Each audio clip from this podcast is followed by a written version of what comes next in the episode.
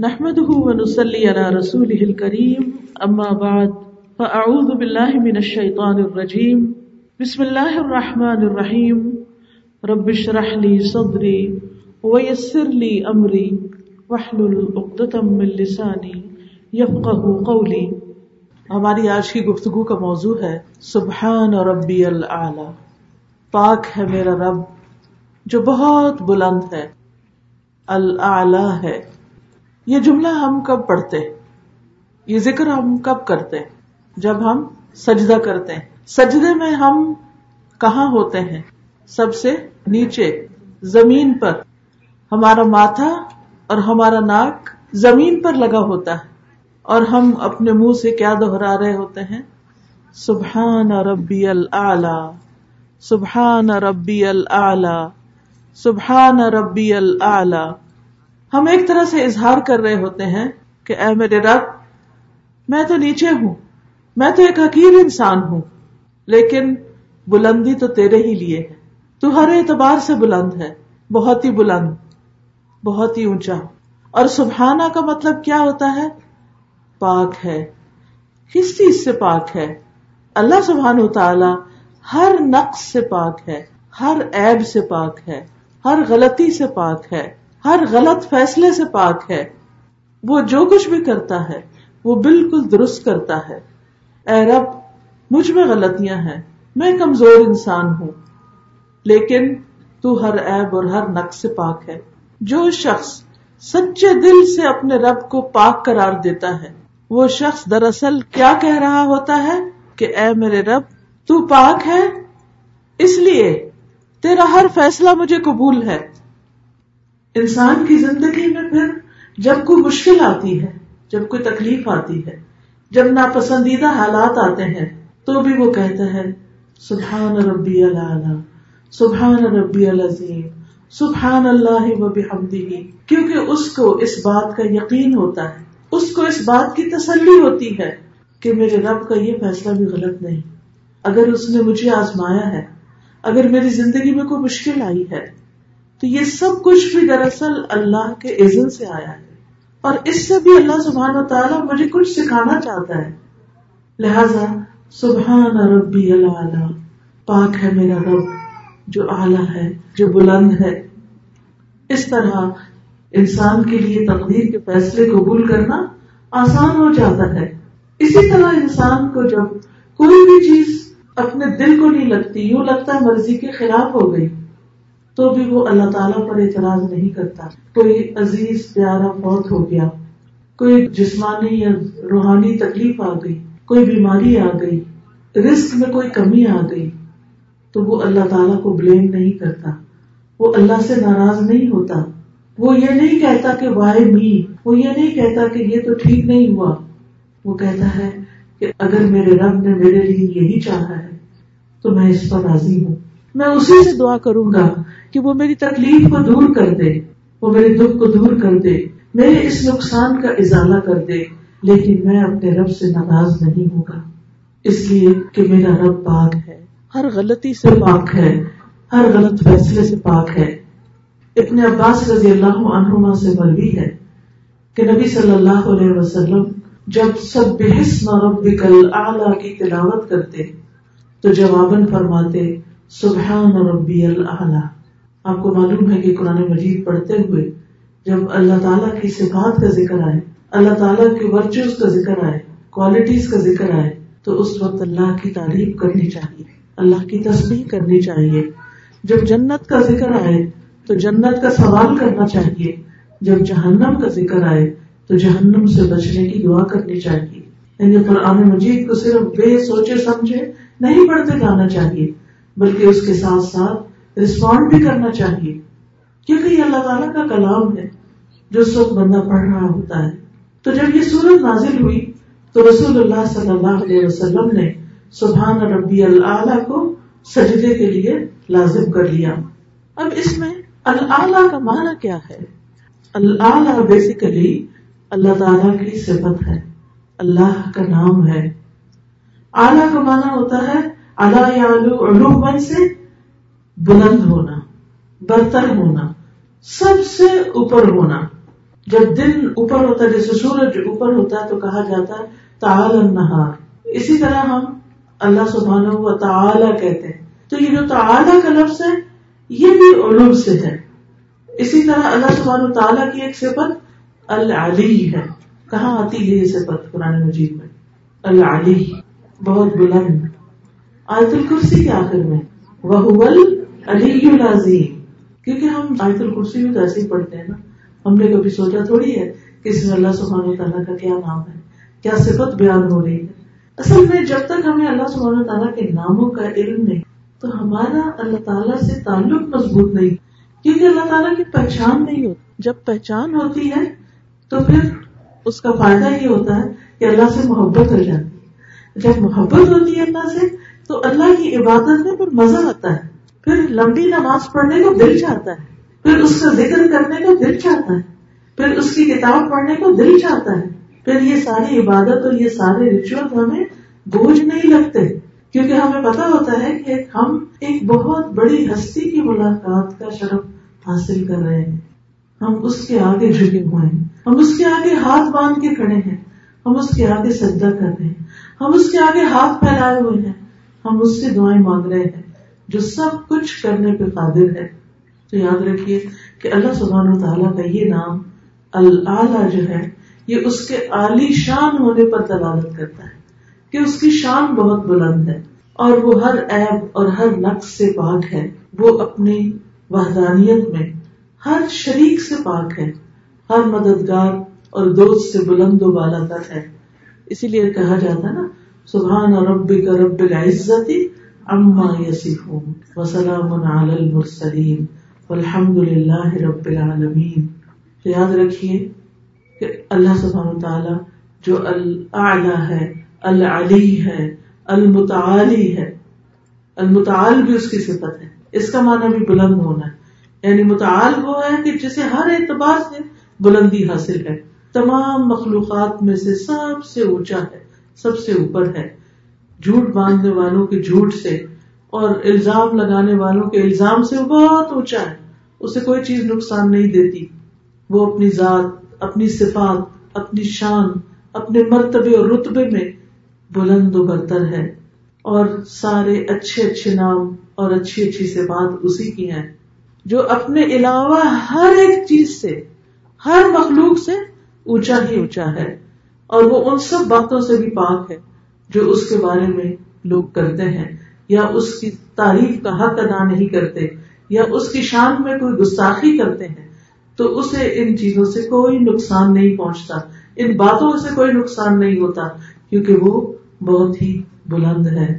وہ علی العظیم تو یاد رکھیے کہ اللہ تعالیٰ کو ہر اعتبار سے بلند تسلیم کرنا، یہ ہمارے ایمان کا حصہ ہے۔ کوئی چیز اس جیسی نہیں اور وہ کسی چیز ایسا نہیں۔ وہ ہر اعتبار سے ہر ایک سے اونچا ہی اونچا ہے۔ قرآن مجید میں اللہ سبحان تعالیٰ کی ذات کی بلندی کا ذکر بھی آتا ہے۔ وجود باری تعالیٰ جو ہے، وہ بھی بلند ہے اور وہ کہاں ہے؟ اپنے عرش پر۔ قرآن مجید میں سات بار آتا ہے کہ اللہ تعالیٰ عرش پر مستوی ہے۔ الرحمن وعلى العرش استوى سورت الحدید میں آتا ہے، ثم استوى على العرش۔ پھر وہ عرش پر بلند ہوا۔ استوا کا معنی بھی کیا ہے؟ بلند ہوا۔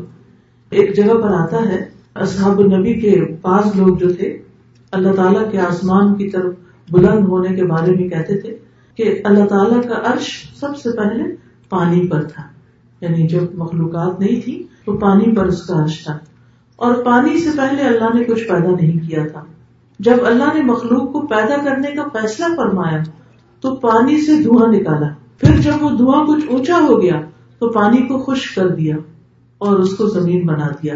پھر اس کو پھاڑا اور ان کو سات زمینیں بنا دیا۔ پھر اللہ تعالیٰ جب ان چیزوں کو بنانے سے فارغ ہو گیا، جو بھی اس نے پسند کی، تو خود عرش پر مستوی ہو گیا۔ یعنی عرش پر بلند ہو گیا۔ اور عرش کیا ہے؟ عرش تمام مخلوقات کی چھت ہے۔ ہم زمین پر رہتے ہیں۔ زمین سے اوپر کیا نظر آتا ہے؟ آسمان۔ ایک آسمان کے اوپر کیا ہے؟ دوسرا آسمان۔ دوسرے کے اوپر تیسرا۔ تیسرے کے اوپر چوتھا۔ چوتھے کے اوپر پانچواں۔ پانچویں کے اوپر چھٹا۔ چھٹے کے اوپر ساتواں۔ پھر سات آسمانوں کے بعد کیا ہے؟ اللہ کی کرسی ہے۔ وسیع کرسی السماواتی والارض۔ کہ اس کی کرسی آسمان و زمین کو سمائے ہوئے۔ یعنی ان سب پر حاوی ہے۔ ابن عباس کہتے ہیں کہ کرسی اللہ سبحانہ تعالیٰ کے پاؤں کی جگہ ہے اور عرش کی اصل قدر اور مقدار کو کہ عرش کتنا بڑا ہے، اللہ کے سوا کوئی نہیں جانتا، کوئی نہیں جانتا۔ اور کرسی کے سامنے آسمانوں کا سائز کیا ہے؟ جیسے صحرا میں ایک چھوٹی سی رنگ۔ یعنی کرسی کے سامنے یہ سارے آسمان بس اتنے چھوٹے سے ہیں۔ اور پھر کرسی کے مقابلے میں عرش کا بجم تو اللہ سبحان تعالیٰ جو ہے بلند ہے اوپر ہے۔ اسی لیے آپ دیکھیں جب ہم بچے سے بھی پوچھتے ہیں کہ اللہ تعالیٰ کہاں ہے تو کیا کہتا ہے؟ اللہ تعالیٰ اوپر۔ ہم جب اللہ کا ذکر بھی کرتے ہیں تو یا اللہ۔ اوپر کو دیکھتے ہیں۔ نا آسمان کی طرف۔ نیچے تو نہیں دیکھتے اپنا دائیں بات نہیں دیکھتے۔ ادھر دیکھے نہیں کہتے یا اللہ ادھر دیکھے نہیں۔ کیونکہ یہ چیز ہماری فطرت میں ہے۔ جو لوگ بھی اللہ پر ایمان رکھتے ہیں اللہ کو بڑا مانتے ہیں۔ ان کے تصور میں اللہ اوپر ہی ہے۔ اور حقیقت یہ ہے کہ وہ بلند ہے۔ قرآن مجید میں آتا ہے سورت المت جو آپ روزانہ پڑھتے ہیں۔ امن تم من سمائے کیا بے خوف ہو گئے تو مجھ سے جو آسمان میں ہے؟ یعنی بلند ہے، اوپر ہے۔ اسی طرح حدیث میں آتا ہے الرحمون یرحمهم الرحمن رحم کرنے والوں پر رحمان رحم کرتا ہے۔ یعنی جو اللہ کی مخلوق پہ رحم کرتے ہیں، اللہ تعالیٰ ان پہ رحم فرماتا ہے۔ ارحم اہل الارض، زمین والوں پر رحم کرو۔ یرحم کو من سما جو آسمان میں ہے، وہ تم پہ رحم کرے گا۔ یعنی اگر کوئی بھی شخص یہ چاہتا ہے کہ اللہ تعالیٰ اس پر رحم فرمائے، تو اسے کیا کرنا چاہیے؟ اللہ سبحان تعالیٰ کی مخلوق پر رحم کرنا چاہیے۔ چاہے وہ انسان ہو، چاہے وہ حیوان ہو، چاہے وہ کوئی بھی مخلوق ہو چاہے وہ کوئی مسلم ہو، چاہے وہ کوئی نان مسلم ہو، چاہے وہ کوئی ڈاگ ہو، چاہے وہ کوئی پگ ہو۔ ایک بزرگ تھے کہ وہ اگر پگس کے باڑے کے پاس سے بھی گزرتے تو کہتے، السلام علیکم. تو کسی نے ان سے پوچھا کہ یہ تو پگ ہے ان کو آپ کو سلام کر رہے ہیں؟ تو نے کہا، یہ اللہ کی مخلوق نہیں ان کے اندر اللہ نے جان نہیں ڈالی۔ تو چاہے کوئی بھی مخلوق ہو، کوئی کتا ہو، بلی ہو، ہر ایک کے اوپر رحم کرنا۔ آپ کو معلوم ہوگا کہ وہ ایک شخص جو بہت ہی گناگار تھا، لیکن جب اس نے کتے کو پانی پلایا، کتا اللہ کی مخلوق ہے۔ ہم لوگوں کے مسلم کے عام طور پر ذہن میں کتے کا ایک بڑا عجیب و غریب تصور ہے۔ بس نفرت ہی کا تصور ہے۔ حالانکہ کتے کا شکار بسم اللہ پڑھ کے وہ تو وہ ہمارے لیے یعنی کھانا حلال ہو جاتا ہے۔ اور پھر آپ دیکھیے کہ تصحاب کہف کا بھی کتا، اس کی کتنی شان ہے۔ کس طرح اس کو ذکر کیا گیا ہے۔ پھر اسی طرح یہ کہ رکھوالی کے لیے بھی کتا رکھا جاتا ہے۔ ٹھیک ہے، کسی ضرورت کے اور حکمت کے تحت اللہ نے اس کے اندر کچھ ایسے جراثیم وغیرہ رکھے ہیں کہ انسانوں کو اس کے ساتھ قریبی انٹریکشن سے منع کیا گیا ہے۔ لیکن اس کا یہ مطلب نہیں کہ آپ کتے سے نفرت کرنا شروع کر دیں اور اس میں صرف شاعری ہی دیکھیں۔ قرآن مجید میں ان کی تعلیم دینے کا ذکر بھی آتا ہے کہ شکاری کتے جو ہے وہ دوسرے کتوں کو شکار سکھاتے ہیں۔ ان کے ذریعے دوسروں کو ٹرین کیا جاتا ہے۔ تو بہرحال یاد رکھیے کہ ہمارا رب رحمان بہت ہی بلند ہے، بہت اونچا ہے۔ ایک روایت میں آتا مجاہد جو ایک مفسر ہے وہ قرآن مجید کی شاید مقرب نہ ہو نجیا کی تفصیل کرتے ہوئے کہتے ہیں کہ ساتویں آسمان اور عرش کے درمیان ستر ہزار پردے ہیں۔ یعنی جو سات آسمان ہے اس کے بعد عرش تک ستر ہزار پردے ہیں۔ اور اللہ تعالیٰ موسا علیہ السلام کو قریب کرتے رہے کرتے رہے۔ یہاں تک کہ دونوں کے درمیان ایک پردہ رہ گیا۔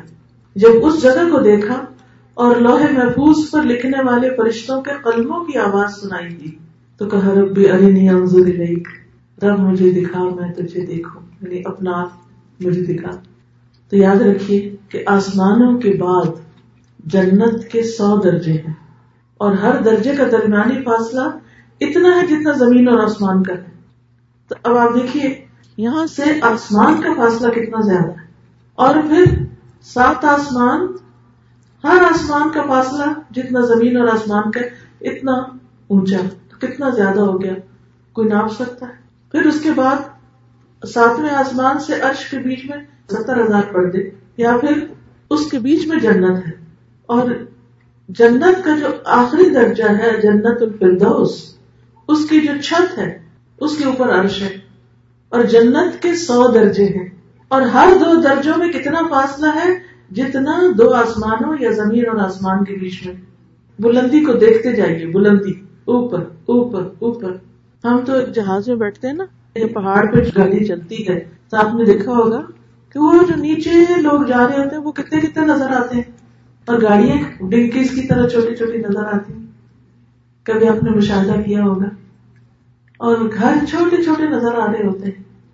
اور انسان تو وہ ذرا بھی جہاز تھرٹی تھاؤزینڈ فیٹ پہ جاتا ہے، جتنی بھی کلیئر ویزیبلٹی ہو، تو نیچے سے لوگ نظر نہیں آتے۔ ساری کائنات کے اندر جتنے پلانٹس ہیں، اس میں ہماری کیا حیثیت ہے؟ کچھ بھی نہیں۔ اور رب رب کتنا بڑا ہے، اور کتنا اونچا ہے، اور کتنا بلند ہے۔ اس کے باوجود ہم اپنے جیسے انسانوں سے تو ڈرتے ہیں۔ اپنے جیسے انسانوں کو خوش کرنے میں لگے رہتے ہیں۔ ان کے ڈر سے بعض اوقات ہم نماز نہیں پڑھتے، یا ان کی خوشی کی خاطر ہم غلط کام کرتے ہیں، لیکن اتنے بلند رب عظیم سے نہیں ڈرتے اور اس کی بلندی کو محسوس نہیں کرتے۔ یاد رکھیے کہ ہمارا رب بہت ہی بلند اور بہت ہی اعلیٰ ہے۔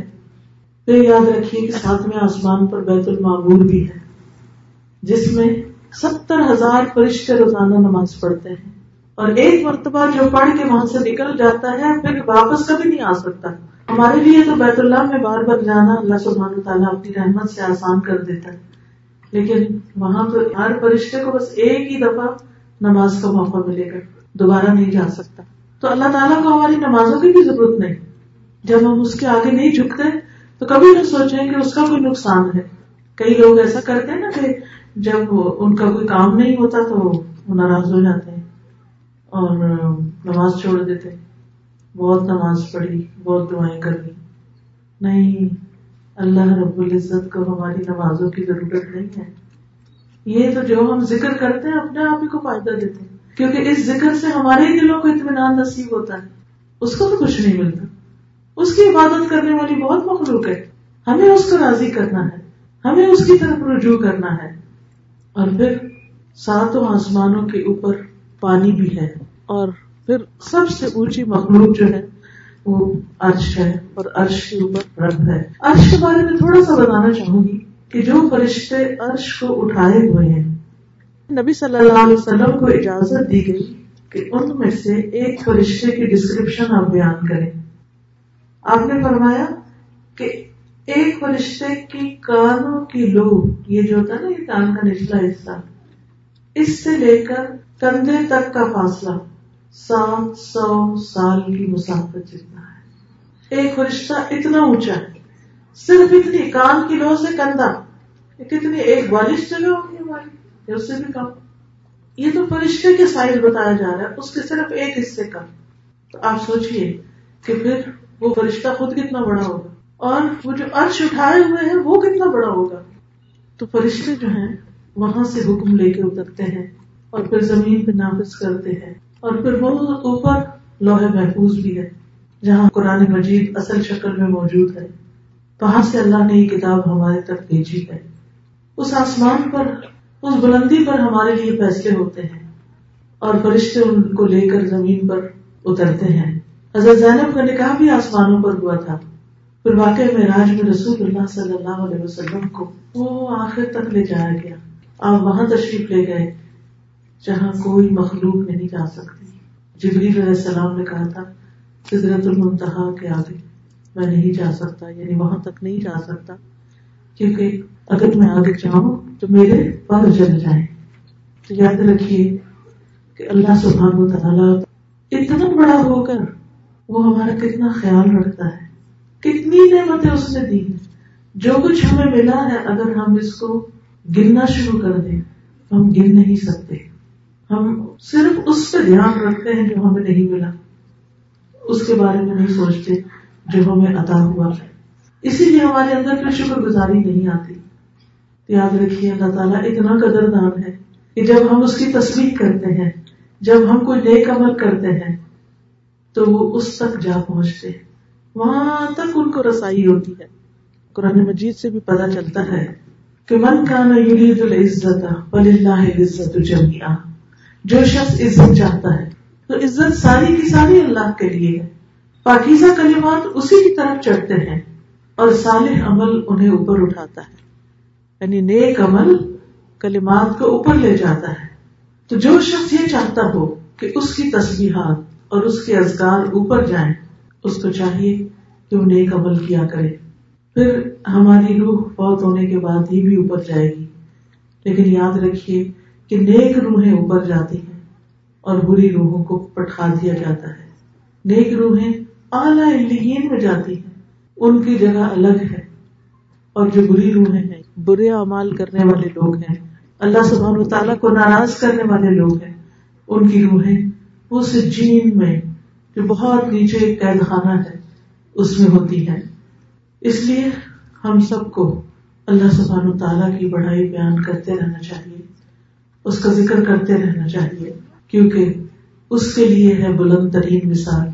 ولی اللہ کوئی چیز اس جیسی نہیں لئی سکم اس کی شہی کوئی اس کے برابر نہیں، ولم اللہ کفوا احد کوئی اس کا شریک نہیں پتا عما یشرکون نہ اس کی بیوی ہے، نہ اس کی کوئی اولاد ہے، نہ اس کا کوئی بیٹا ہے۔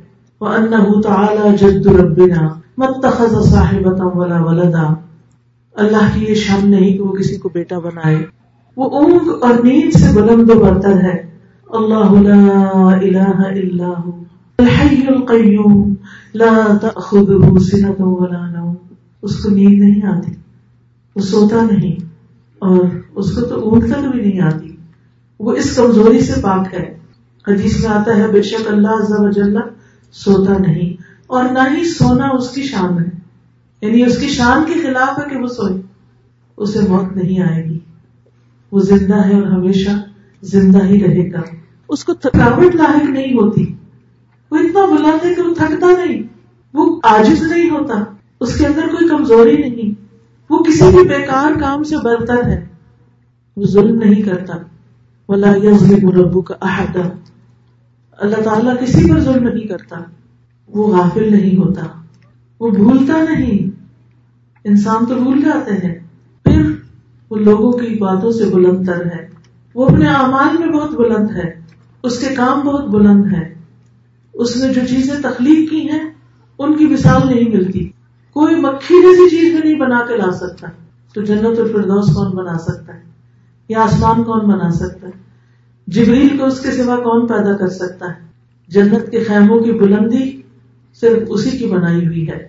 تو ہمیں اللہ تعالی کی اس صفت اور اس نام کو جان کر اپنی زندگی کے اندر اسے اپنانا چاہیے۔ کس طرح؟ کہ اپنے آپ کو اللہ کے مقابلے میں چھوٹا سمجھنا چاہیے۔ جب ہم اللہ کے مقابلے میں اپنے آپ کو چھوٹا سمجھتے ہیں، تو پھر اس کی اطاعت بھی کرتے ہیں۔ اس کے احکامات کو خوشی سے لینا چاہیے کہ یہ اللہ کی طرف سے آئے۔ یہ اللہ کی بات ہے۔ میں اللہ کی بات نہیں موڑ سکتی۔ میں اللہ کا حکم نہیں ڈال سکتی۔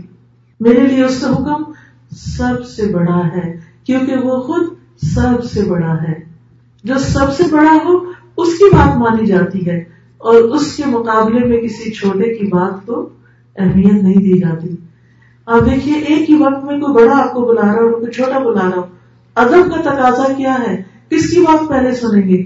بڑے کی بات سنیں گے۔ تو اس رب اعلیٰ کا حکم ہے کہ ہم اس کے آگے سجدہ کریں، نماز پڑھے لہذا جب اس کو اعلیٰ مان لیں تو پھر اس کے آگے رک جائیں۔ جو جو ہم جھکتے ہیں، وہ ہمارے درجے بھی بلند کرتا جاتا ہے۔ ہر سجدے سے ایک درجہ بلند ہوتا ہے۔ اللہ کے آگے جھکنے سے انسان کو بلندیاں نصیب ہوتی ہیں۔ اللہ کی نگاہ میں۔ تو جب کوئی بلندی چاہتا ہے، اسے چاہیے کہ اللہ کے آگے جھکے۔ یاد رکھیے، ساری مخلوق اللہ کے آگے جھکی ہوئی ہے۔ اللہ کو سجدہ کر رہی ہے۔ وَلِلَّهِ يَسْجُدُ مَن فِي السَّمَاوَاتِ وَالْأَرْضِ طَوْعًا وَكَرْهًا آسمانوں اور زمین میں جتنی بھی چیزیں ہیں، خوشی اور ناخوشی سے اللہ کو سجدہ کر رہی ہیں۔ اسی طرح ان چیزوں کے سائے بھی صبح شام سجدہ ریز ہوتے ہیں۔ ہمارے آزاد بھی اللہ کے آگے جھکے ہوئے ہیں۔ ہمارا دل اللہ کے حکم سے چل رہا ہے۔ جس دن وہ ایسے روک دے گا یہ رک جائے گا۔ یہ ہماری طاقت سے نہیں چل رہا۔ پھر یاد رکھیے جو بندہ اللہ کے آگے جھکتا ہے تو سجدے میں سب سے زیادہ قریب ہوتا ہے وہ اللہ کی اس لیے سجدے میں دعا زیادہ کرنی چاہیے۔ ایک سجدہ کرنے سے ایک درجہ بلند ہوتا ہے اور ایک گناہ مٹ جاتا ہے۔ اسی لیے نبی صلی اللہ علیہ وسلم کو جب کوئی خوشی ملتی کوئی خوشخبری سنتے فوراً سجدے میں جا گرتے۔ اس سے کیا ہوتا ہے؟ کہ انسان کو اپنی کسی بھی اچیومنٹ پر کوئی فخر اور تکبر نہیں ہوتا۔ اس کے اندر غرور نہیں آتا، کیونکہ وہ اپنے رب کو بڑا سمجھتا ہے۔ کیونکہ خود کو بڑا سمجھنے کا انجام کیا ہے، وہی جو فرعون کے ساتھ ہوا۔ وہ کہتا تھا، یہ نہریں میری ہیں، یہ دریا میرے ہیں۔ اللہ نے انہیں میں اس کو ڈبو دیا۔ تیسری چیز یہ کہ ہمیں لوگوں کے سامنے بھی توازو سے کام لینا چاہیے۔ کیونکہ کسی انسان کے ساتھ ہمبل ہونے سے کوئی درجہ کام نہیں ہو جاتا۔ درجے بلندی رہتے ہیں۔ من توازا اللہ رفا اللہ جو اللہ کے لیے جھک جاتا ہے، اللہ اس کو بلندی عطا کرتا ہے۔ لیکن بعض اوقات ہم کسی کی بات ماننے کو تیار نہیں ہوتے۔ کسی کی حیثیت قبول نہیں کرتے۔ سبحان اللہ، کس طرح اللہ تعالیٰ نے انسانوں کے درجے بنائے۔ کسی کو ہمارا ماں باپ بنا دیا، استاد بنا دیا، عمر میں بڑا بنا دیا، کسی کو مال میں، کسی کو کسی اور عہدے میں۔ تو باقی لوگوں کا کام کیا ہے کہ اس کی بڑائی کو ایکسپٹ کر لیں۔ اللہ نے اس کو بڑا مقام دیا۔ لیکن ہم جھوٹنے کو تیار نہیں ہوتے۔ ہم کہتے ہیں ہوگا تو اپنے گھر ہوگا۔ یہ جملہ کتنا عام ہوگا تو اپنے گھر ہوگا۔ ہمیں کیا لگے؟ نہیں واقعی ہمیں کچھ نہیں لگے۔ لیکن کسی کو دیے ہوئے مقام کو مان لینا یہ اللہ تعالیٰ کو پسند ہے۔ نہ ماننا شیطان کا راستہ ہے۔ شیطان کہتا ہے انا خیر من میں اس سے زیادہ بہتر اور اس انسان میں دوسرے کی بات نہیں مانتا۔ نبی صلی اللہ علیہ وسلم ہر چیز میں توازو اختیار کرتے تھے۔ آپ زمین پہ بیٹھ جایا کرتے تھے۔ زمین پہ بیٹھ کے کھا لیتے تھے۔ بکری کا دودھ دھوتے تھے۔ جو کی روٹی کی بھی کوئی دعوت دیتا، کوئی غلام تو اس کی دعوت قبول کر لیا کرتے تھے۔ آپ کے لباس میں توازو ہوتی تھی گدے میں سوار ہو جاتے تھے۔ اس زمانے میں گھوڑے کی سواری پرسٹیجیس تھی۔ لیکن گدے کی سواری تو معمولی سواری تھی، لیکن آپ کو اس میں بھی کوئی شرم نہیں آتی تھی کہ مجھے گدے پہ بیٹھ کے شاید کوئی درج مقام میں کمی ہوگی؟ نہیں۔ پھر اسی طرح یہ ہے کہ اللہ تعالیٰ کے اس نام کا علم ہونے کے بعد اس نام کے وسیلے سے دعا کرنی چاہیے۔ اور وہ کس طرح؟ جیسے نماز کے شروع میں ہم کہتے ہیں نا، سبحانک اللہم و بحمدی کا و تبار قسم کا و تعالی جدو کا ولا الہ غیرو تو نبی صلی اللہ علیہ وسلم نماز تحجد کے لیے کھڑے ہوتے، تو تکبیر کے بعد یہ دعا پڑھا کرتے تھے۔ پھر تین مرتبہ کہتے، لا الہ الا اللہ۔ تین مرتبہ اللہ اکبر کبیرہ۔ پھر اعوذ باللہ السمیع العلیم، من الشیطان الرجیم، من حمزه ونفخه ونفثه پھر اسی طرح دعائے قنوت میں بھی ہم تبارک تربنا و تعالی پڑھتے ہیں۔ اسی طرح انسان کو اس چیز سے پناہ مانگنی چاہیے کہ وہ اپنے آپ کو بڑا سمجھے۔ تو کثرت کے ساتھ انسان اللہ کی تصویر بیان کرتا رہے۔ آج آپ کو یہ تصویر کا کارڈ دیا گیا ہوگا۔ تو جس جس کے پاس ہے وہ اگر کھول لے، تو میں آپ کو تصویر کے کچھ فائدے بتاتی ہوں۔ کہ جس سے انشاءاللہ اللہ آپ کے بہت سے رنج، غم، تکلیفیں دکھ بھی دور ہوں گے رسک میں بھی آسانی ہوگی اور پریشانیاں دور ہوں گی۔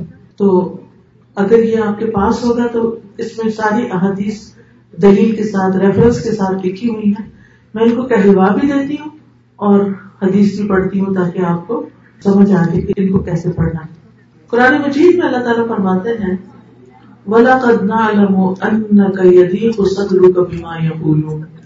تحقیق ہم جانتے ہیں کہ آپ کا سینہ تنگ ہوتا ہے، ان باتوں سے جو لوگ بنا دیں لوگوں کی باتوں سے آپ کا سینہ تنگ ہوتا ہے۔ یہ ہم جانتے ہیں۔ تو سینے کی تنگی کا علاج کیا ہے؟ نبی صلی اللہ علیہ وسلم کو سکھایا گیا۔ سورت الحجر کے آخر میں، وَلَقَدْ نَعْلَمُ أَنَّكَ يَضِيقُ صَدْرُكَ بِمَا يَقُولُونَ۔ فَسَبِّحْ بِحَمْدِ رَبِّكَ وَكُمْ مِنَ السَّاجِدِينَ۔ وَعْبُدْ رَبَّكَ حَتَّى يَأْتِيَكَ الْيَقِينَ۔ تو دل کی تنگی کا علاج کیا ہے؟ سبح بحمد ربک اپنے رب کی حمد کے ساتھ اس کی تصویر کرو۔ وَكُمْ مِنَ السَّاجِدِينَ اور سجدہ کرنے والوں میں سے ہو جاؤ۔ یعنی نماز جو ہے دل کی تنگی کا علاج ہے۔ نماز ڈپریشن کا علاج ہے۔ جب دل تنگ ہو رہا ہو دل گھٹ رہا ہو وضو کر کے دو نفل پڑے اللہ سے دعا کرے سجدے میں خوب لمبی تصویرات کرے سلام پھیرنے کے بعد آپ کی کیفیت بہت بہتر ہو چکی ہوگی۔ تصویرات اور ان کی فضیلت۔ تصویر سے مراد اللہ سبحانہ و تعالی کو ہر نقص ریب سے پاک قرار دینا ہے۔ کائنات کی ہر چیز اللہ کی تصویر بیان کر رہی ہے اور انسان سے بھی یہی مطلوب ہے۔ ایمان والوں سے اللہ تعالیٰ کا ارشاد ہے۔ یا ایوہ الذین آمنوا اذکروا اللہ ذکرا کثیرا وسبحوه بکرتا و اصیلا۔ اے ایمان والو، اللہ کو بکثرت یاد کرو۔ اور صبح و شام اس کی تصویر بیان کرو۔ تو تصویر کرنے کا وقت کیا ہے؟ صبح و شام۔ سیدنا ابو ذر سے روایت ہے کہ رسول اللہ صلی اللہ علیہ وسلم سے پوچھا گیا، کون سی بات افضل ہے؟ آپ نے فرمایا، وہ جس کو اللہ نے اپنے فرشتوں کے لیے یا اپنے بندوں کے لیے چن لیا۔ سبحان اللہ رحمان کے نزدیک پسندیدہ کلمات۔ رسول اللہ صلی اللہ علیہ وسلم نے فرمایا دو کلمات ایسے ہیں جو زبان پہ ہلکے جبکہ میزان میں بھاری اور رحمان کے نزدیک پسندیدہ ہیں۔ سبحان اللہ و بحمدہ، سبحان اللہ العظیم۔ یہ میزان میں بڑے بھاری ہیں۔ رحمان کو بہت محبوب ہے کبھی کبھی لوگ اسے کہتے ہیں، کوئی ایسا کام بتائیں کہ اللہ تعالیٰ ہم سے راضی ہو جائے، خوش ہو جائے۔ یہ تصویر کریں۔ یہ کلمات اللہ کو بہت پیارے۔ یہ پڑھیں گے تو آپ بھی اللہ کو پیارے ہو جائیں۔ دنیا سے نہیں، اللہ کے محبوب بنے سیدنا ابو حرا سے روایت ہے، وہ کہتے ہیں کہ رسول اللہ صلی اللہ علیہ وسلم نے فرمایا، جس نے صبح کے وقت سو مرتبہ سبحان اللہ العظیم و بحمدہ یہ کہا، اور جب شام کی تو بھی اسی طرح کہا، سبحان اللہ العظیم و بحمدہ تو مخلوقات میں سے کوئی ایسا نہ ہوگا جس نے اس کے پڑھنے والے کے برابر عمل کیا ہو۔ یعنی اس کا، اس دن کا عمل سب سے زیادہ ہے۔ جو شخص صبح شام سو سو بار ایک ایک تصویر ان کلمات کی کرتا ہے۔ سبحان اللہ العظیم و بحمدہ۔ سیدنا نافع بن جبیر سے روایت ہے، وہ اپنے والد سے روایت کرتے ہوئے کہتے ہیں، رسول اللہ صلی اللہ علیہ وسلم نے فرمایا، جس نے یہ کلمات پڑھے یعنی کسی مجلس میں ذکر کیے، تو یہ اس ذکر پہ لگائی جانے والی بہت ثابت ہوں گے۔ اور جس نے اسے کسی لم مجلس میں کہا تو یہ اس کے لیے کفارہ بن جائیں گے۔ میرے پیچھے پڑھیے۔ سبحان اللہ و بحمدہ۔ سبحانک اللہم و بحمدک۔ لا الہ الا انت۔ استغفرک و اتوب الیک۔ اگلی روایت ہے، سید جویریہ سے روایت ہے۔ جب نبی صلی اللہ علیہ وسلم فجر کی نماز کے بعد صبح سویرے ان کے پاس سے نکلے، وہ اپنی نماز کی جگہ پر تھی۔ چاش کے وقت جب آپ لوٹے تو دیکھا کہ وہ وہیں پر ہی بیٹھی ہیں۔ آپ نے فرمایا، تم تب سے اسی حال میں ہو۔ جب سے میں نے تم کو چھوڑا ہے۔ میری رضی اللہ تعالیٰ عنہ نے کہا جی ہاں۔ تو نبی کریم نے فرمایا، صلی اللہ علیہ وسلم، میں نے تمہارے بعد چار کلمات تین بار کہے ہیں۔ اگر وہ ان کلمات کے ساتھ توڑے جائیں، جو آج تم نے اب تک کہے ہیں، تو وہی حاضر ہوں گی یعنی حضرت جویریہ جو تھی، وہ گھر میں نماز کے بعد بیٹھ کے ذکر کر رہی ہیں، کر رہی ہیں، کر رہی ہیں۔ اور نبی صلی اللہ علیہ وسلم مسجد سے جب ہو کر واپس آئے ہیں اور آپ سورج نکلنے کے بعد آتے تھے، تو ابھی بھی اسی مسئلے پہ بیٹھی ہوئی تھی۔ تو آپ نے فرمایا کہ تم جب سے یہاں بیٹھی ہو اور ذکر کر رہی ہو۔ میں نے تمہارے بعد چار کلمات تین بار پڑھے ہیں اور وہ ان سے زیادہ وزنی ہے جو تم نے اب تک پڑھا ہے۔ سبحان اللہ کتنے پسندیدہ ہیں یہ چار کلمات۔ سبحان اللہ و بحمدہ۔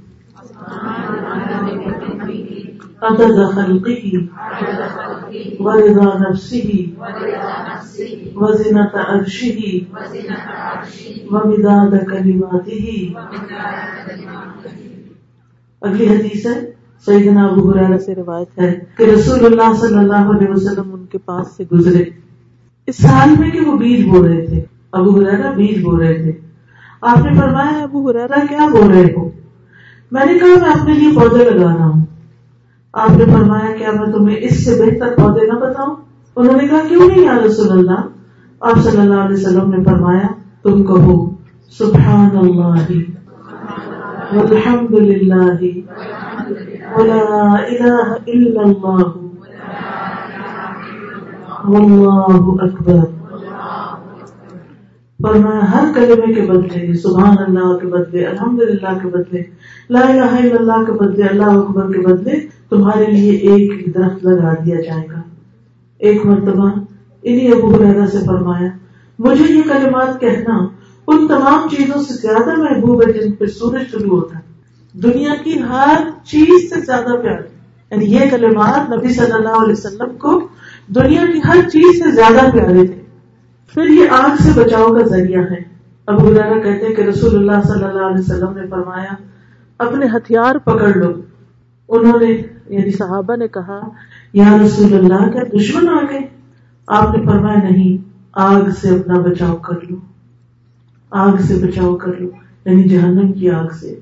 اور کہو، سبحان اللہ، والحمد للہ، ولا الہ الا اللہ، واللہ اکبر۔ کیونکہ یہ کلمات قیامت کے دن بچانے والے، پیچھے آنے والے ہیں، اور یہی کلمات باقی رہنے والی نیکیاں ہیں۔ محرومیوں سے نجات۔ سعید نقاب بن اجرا کہتے ہیں کہ یہ کلمات پیچھے آنے والے ہیں۔ ان کو سو مرتبہ کہنے والا کبھی محروم نہیں ہوتا۔ سو بار اگر دن میں آپ پڑھیں گے تو کبھی محروم نہیں ہوں گے۔ سبحان اللہ والحمد للہ ولا الہ الا اللہ واللہ اکبر۔ اللہ کے نزدیک بہترین بات۔ ابو ذر کہتے ہیں نبی صلی اللہ علیہ وسلم سے روایت کرتے ہوئے کہ اللہ کے نزدیک بہترین بات یہ ہے۔ سبحان اللہ لا شریک لہو لہ الملک ولہ الحمد وهو على كل شيء قدير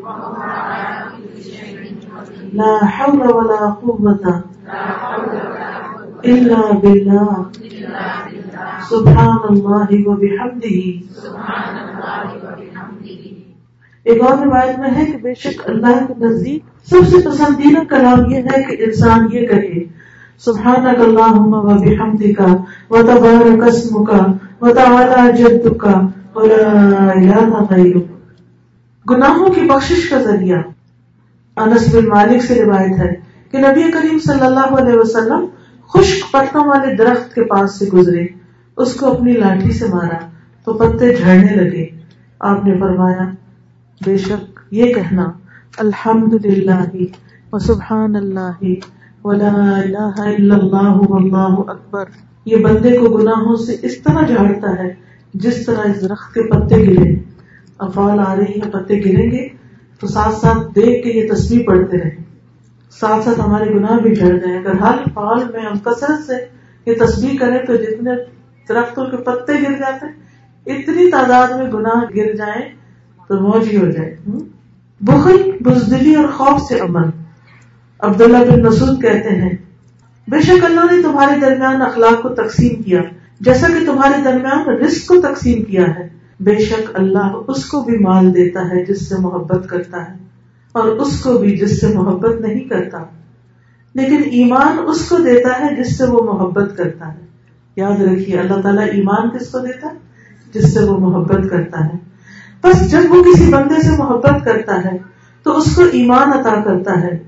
تو جو کوئی مال خرچ کرنے سے ڈرتا ہو یعنی صدقہ نہیں کر سکتا زیادہ، دشمن سے لڑنے سے ڈرتا ہو، رات کے اندھیرے سے ڈرتا ہو، وہ اس کال کی کسرت کر دے بہت زیادہ یہ تصویر پڑے تو اب آپ دیکھیے کہ اگر آپ کے دل میں اندھیرے کا، یا کسی بھی چیز کا خوف ہے یعنی بیسیکلی آپ ایک بزدل انسان ہیں۔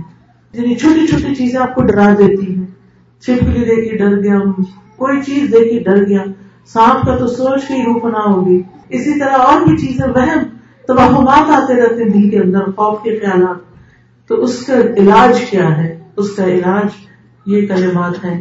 لا الہ الا اللہ واللہ اکبر۔ والحمد للہ وسبحان اللہ بیسیکلی اگر آپ دیکھیں تو تصویر یہی ہے ہم جس کو تیسرا کلمہ کہتے ہیں سبحان اللہ والحمد للہ ولا الہ الا اللہ اکبر. اس تصویر کے پڑھنے کے بے شمار فائدے ہیں. بے شمار فائدے ہیں. ایک اور حدیث سے پتا چلتا ہے کہ سو بار سبحان اللہ پڑھنے سے ہزار نیکیاں لکھی جاتی ہیں. سو دفعہ سبحان اللہ پڑھنے سے کیا ہوتا ہے؟ ہزار نیکیاں لکھی جاتی ہیں اور اس کے ہزار گنا مٹا دیے جاتے ہیں۔ تو بیٹھے بیٹھے انگلیوں پر سبحان اللہ سبحان اللہ سبحان اللہ پڑھتے ہیں۔ یاد رکھیے، بچوں کو بھی سکھائے اور یہ حدیثیں جب آپ بار بار پڑھیں گے نا تو آپ کو یاد بھی ہو جائے گی۔ اور پھر آپ ان کو بچوں کو سکھا بھی سکتے ہیں۔ تو وہ بھی ذکر شروع کر دیں گے۔ بچپن سے ہی جب بچے ذکر شروع کر دیتے ہیں تو ان کے اندر ایک روحانیت پیدا ہوتی ہے اطمینان پیدا ہوتا ہے۔ وہ اللہ کی حفاظت میں آ جاتے ہیں۔ ہم کتنا زیادہ بچوں کے بارے میں کنسرن ہوتے ہیں ورڈ ہوتے ہیں، پتہ نہیں کیا ہو جائے گا ان کا۔ تو اگر وہ خود ذکر شروع کر دیں، تو آپ دیکھیں کہ انہیں کچھ نہیں ہوتا۔ اللہ کی حفاظت میں ہے۔ بہت سی مائیں کہتی ہیں، ہم بچوں میں دور بیٹھے آیت الکرسی پڑھ کے ہم بھوکتے تو میں ان سے کہتی ہوں کہ وہ خود کیوں نہیں پڑھتے؟ ان کو سکھا بھی دے گا ایک تو یہ کہ ہم چمچ میں کھلاتے تھے اسپون فیڈنگ کرتے رہے اور ایک عقل مند ماں ہوتی ہے بچے کو خود کھانا سکھا دے تو بہتر کیا ہے؟ وہ خود کھانا سیکھے، خود پڑھنا سیکھے۔ پھر اسی طرح الحمد للہ ترازو کو بھر دیتا ہے۔ سبحان اللہ اور الحمد للہ کہنا آسمان اور زمین کے بیچ کی جگہ کو بھر دیتے ہیں۔ نماز نور ہے، صدقہ دلیل ہے، صبر روشنی ہے اور قرآن تیرے لیے، تیرے حق میں دلیل ہوگا یا تیرے خلاف۔ ہر روز آدمی صبح اٹھتا ہے، یا تو اپنے آپ کو آزاد کراتا ہے، یا برے کام کر کے اپنے آپ کو تباہ کر دیتا ہے۔ پھر یہ کلمات عرش کے گرد چکر لگاتے ہیں۔ یعنی ہمارے منہ سے نکلتے ہیں اور وہاں گھومتے پھرتے رہتے ہیں۔ سیدنا نعمان بن بشیر سے روایت ہے کہ رسول اللہ صلی اللہ علیہ وسلم نے فرمایا، تم لوگ اللہ کی عظمت کا جو ذکر کرتے ہو، سبحان اللہ، لا الہ الا اللہ الحمد للہ یہ کلمات عرش کی گر چکر لگاتے ہیں۔ ان کی ایسی بنبناہٹ ہوتی ہے جیسے شہد کی مکھیوں کی بنبناہٹ وہ اپنے کہنے والے کا اللہ کے دربار میں آ کر ذکر کرتے ہیں۔ کیا تم نہیں چاہتے کہ اللہ کے دربار میں تمہارا ذکر ہوتا ہے کون نہیں چاہتا؟ ہم سب چاہتے ہیں۔ آپ دیکھیے کہ کسی انسان کے گھر میں ہی ذکر ہو جائے ہمارا تو ہمیں بڑی خوشی ہو جاتی کہ اس نے ہمیں یاد کیا۔ آپ اپنی امی کو یا بہن کسی کو فون کرتے ہیں، کہتے سچ پوچھو، میں تمہیں یاد ہی کر رہی تھی۔ تو آپ کو اپنی بات تو بھول جاتی کہ آپ نے کیوں فون کیا، لیکن اس بات سے خوش ہو جاتے ہیں کہ وہ آپ کو یاد کر رہے تو کہاں یہ کہ اللہ کے دربار میں ذکر ہوتا ہے؟ پرانے مجید میں اللہ تعالیٰ فرماتے ایک امام کہتے میں جب سوچتا ہوں اس کے بارے میں دل پڑنے لگتا ہے۔ میرا رب مجھے یاد کرتا ہے، میرا رب مجھے یاد کرتا ہے۔ اور اس کے لیے بس اتنا ہی کرنا ہے کہ ہمیں رب کو یاد کرنا اور ذکر کرنا ہے۔ یہ تصویر کرنی ہے۔ بس کتنا قریب ہے ہمارا رب۔ پھر اسی طرح یہ ہے کہ بڑھاپے میں انسان سے بہت زیادہ عبادت نہیں ہوتی بازو کا تو ام ہانی نے کہا تھا کہ رسول اللہ صلی اللہ علیہ وسلم میرے پاس سے گزرے تو میں نے کہا، یا رسول اللہ، بے شک میں بوڑھی اور کمزور ہو چکی ہوں۔ آپ مجھے کسی ایسے کام کا حکم دیں، میں بیٹھے بیٹھے کر لوں۔ تو آپ صلی اللہ علیہ وسلم اس وقت ان کو، سبحان اللہ الحمد للہ اللہ اکبر کے کلمات سکھائے۔ صحیح دن ابو امام باہری سے روایت ہے کہ رسول اللہ صلی اللہ علیہ وسلم ان کے پاس سے گزرے۔ اس وقت راوی ابو اماما کے دونوں ہونٹ حرکت کر رہے تھے۔ آپ نے فرمایا، ابو اماما تم کیا کہہ رہے ہو؟ ابو اماما نے کہا، میں اپنے رب کو یاد کر رہا ہوں۔ آپ نے فرمایا، کیا میں تمہیں رات اور دن مسلسل ذکر سے افضل کے بارے میں نہ بتاؤں؟ یعنی ایک بندہ سارا دن، ساری رات بیٹھ کے ذکر کرے اور ایک بندہ یہ کلمات پڑھے تو اس کے یہ کلمات سب پہ بھاری ہیں کیا ہے یہ کلمات؟ یعنی اگر آپ اس کارڈ کو کہیں صرف اس طرف سے بھی لگا دیں اور روز ایک دفعہ یہ کلمہ پڑھ لیں، تو بہت سی ذکر پہ بھاری ہو جائے گا۔ سبحان اللہ عدد ما خلق وسبحان اللہ ملء ما خلق وسبحان الله عدد ما في الأرض والسماء وسبحان الله ملء ما في الأرض والسماء وسبحان الله عدد ما أحصى كتابه وسبحان الله عدد كل شيء وسبحان الله ملء كل شيء سبحان ربك رب العزة عما يصفون وسلام على المرسلين والحمد لله رب العالمين اس کارڈ کے علاوہ کچھ اور دعاؤں کے کارڈ ہیں وہ میں آپ کو انٹروڈیوس کر دیتی ہوں کہ آپ جیسے کسی کو کوئی گفٹ دیتے ہیں تو بعض اوقات ہم ہال مارک کا اتنا مہنگا کارڈ خرید کے دو لفظ اس پہ لکھ کے تو دے دیتے ہیں اور اس کے بعد وہ کارڈ اس کے کسی کام کا نہیں رہتا۔ اس کے برعکس اگر آپ اسلامک کارڈ لے کے ان پہ اپنے ہاتھ سے نوٹ لکھ کے ایک سائڈ پر جو بھی وش کرنا ہے اور ساتھ جو بھی گفٹ آپ دے رہے ہیں اس کے رکھ کے دے دیں تو یہ وہ گفٹ استعمال کر لیں گے اور یہ کارڈ پڑتا رہے گا تو آپ کو ثواب صدقہ جاریہ ہوتا رہے گا۔ تو اس کی عادت ڈالیں کہ اپنے پیسے ضائع کرنے کے بجائے صرف پھول پتوں پہ تو چھوٹے چھوٹے پھول پتے اس پر بھی ہیں۔ کام چل جائے گا، دونوں کام ہو جائے گا۔ تو یہ تقوا کی دعائیں ہیں جیسے رمضان خاص طور پر تقوا کا مہینہ ہے اور تقوا سے کامیابی ہے۔ قرآن کی سمجھ بھی تقوا والوں کو آتی ہے تو اس کے لیے دعا ہے۔ پھر ہمارے جتنے بھی رشتے دار بہت ہو چکے ہیں۔ چاہے دادا دادی، نانا، نانی، کوئی بھی رشتے دار عزیز، پیارا، ان کی بخش کے لیے دعاؤں کا یہ کارڈ ہے۔ اور اگر کوئی فوت ہو جائے، کسی کے گھر میں فوتگی ہو جائے، تو ضرور اس کو یہ کارڈ دے کہ وہ مرنے والے کے لیے پڑھے۔ اور اس میں انگلش ٹرانسلیشن بھی ہے۔ اکثر لوگ یہ پوچھتے رہتے ہیں، سوال کرتے رہتے ہیں کہ کیا کریں؟ مرنے والے کے لیے کیا کریں؟ تو سب سے آسان چیز، سب سے سستا تحفہ جو آپ ان کو دے سکتے ہیں، جو ان کے لیے بڑا قیمتی ہوگا، وہ دعائیں کہ آپ ان کے لیے دعا کریں۔ اگر آپ اپنے والدین کے لیے دعا نہیں کرتے، تو آپ شروع کر دیں۔ ٹھیک ہے، ہم نماز میں تو پڑھتے لیکن نماز کے علاوہ بھی ماں باپ کے لیے صرف سالانہ برسی پر نہیں پڑھنی ہوتی دعا، کہ کسی مولوی صاحب نے نہیں پڑھنی ہوتی۔ ہم نے خود پڑھنی ہوتی ہے۔ اگر زبانی ہی نہیں آتی، اسی لیے نہیں پڑھتے نا زبانی نہیں آتی۔ تو دیکھ کے پڑھتے رہیں۔ عادت بنا لیں۔ گھر میں کسی مثلاً آپ کسی ایک جگہ پر بیٹھے وہاں یہ کارڈ رکھ چھوڑے جب وہاں بیٹھے، ریسٹ کرنے کے لیے، ریکلائن کرنے کے لیے آپ لے کے تو دعا پڑھ لیں خاص طور پر اگر آپ کے بچے آپ کو تنگ کریں، اگر آپ کے بچے آپ کو ستائیں، تو ماں باپ کے لیے زیادہ دعائیں کریں۔ اللہ کی عبادت کے بعد سب سے بڑا احسان جو انسان کسی سے کرتا ہے، اس کے والدین ہوتے ہیں۔ اور جب تک ہم بڑے ہوتے ہیں، وہ دنیا سے جا چکے ہوتے ہیں۔ جب ہمیں ہوش آتی ہے، سمجھ آتی ہے، تو پھر ہمارے پاس وقت نہیں ہوتا کہ ہم ان کی خدمت کر سکیں۔ ان کے ساتھ احسان کر سکیں۔ اس لیے بہت ضروری ہے کہ ہم جب تک جیتے جاگتے ہیں، ان کے لیے دعائیں کریں، ان کے ساتھ اچھا سلوک کریں۔ تو اگر ہم چاہتے ہیں ہمارے بچے فرما بردار ہوں ہم اپنے ماں باپ کے لیے سب سے زیادہ وفادار ہوں۔ پھر اسی طرح یہ قرآن اور مصنوع دعائیں ہیں۔ تاجد کے وقت یا ویسے دن میں پڑھنے کے لیے نبی صلی اللہ علیہ وسلم نے جو دعائیں مانگی، وہ ہم نہیں مانگ سکتے، ہمیں مانگنے نہیں آتی۔ وہ سب کچھ ہمیں مانگنے نہیں آتا۔ تو ان دعاؤں کو پڑھیے۔ پھر یا کا نسطین حفاظت کی دعائیں، پھر شفا کی دعائیں ہیں۔ پھر آیت الکرسی ہے، جن بچوں کو نہیں آتی، تو ان کو آپ پوری کتاب کو دینے کی بجائے ان کو یہ دیں۔ آیت الکرسی اور اس کی ٹرانسلیشن اور اس کو دیکھ کر وہ پڑھتے رہو، اس کی فضیلت۔ اسی طرح پروٹیکشن کی دعائیں تو اللہ تعالیٰ سے دعا ہے کہ اللہ تعالیٰ ہم سب پر اپنی رحمت نازل فرمائے۔ اور جو کچھ ہم نے سیکھا، سمجھا ہے ہم اس پر عمل کی توفیق دیں ربنا تقبل منا انك انت السميع العليم وتب علينا انك انت التواب الرحيم وصلى الله تعالى على خير خلقه محمد وعلى اله واصحابه واهل بيته اجمعين برحمتك يا ارحم الراحمين الہی آمین۔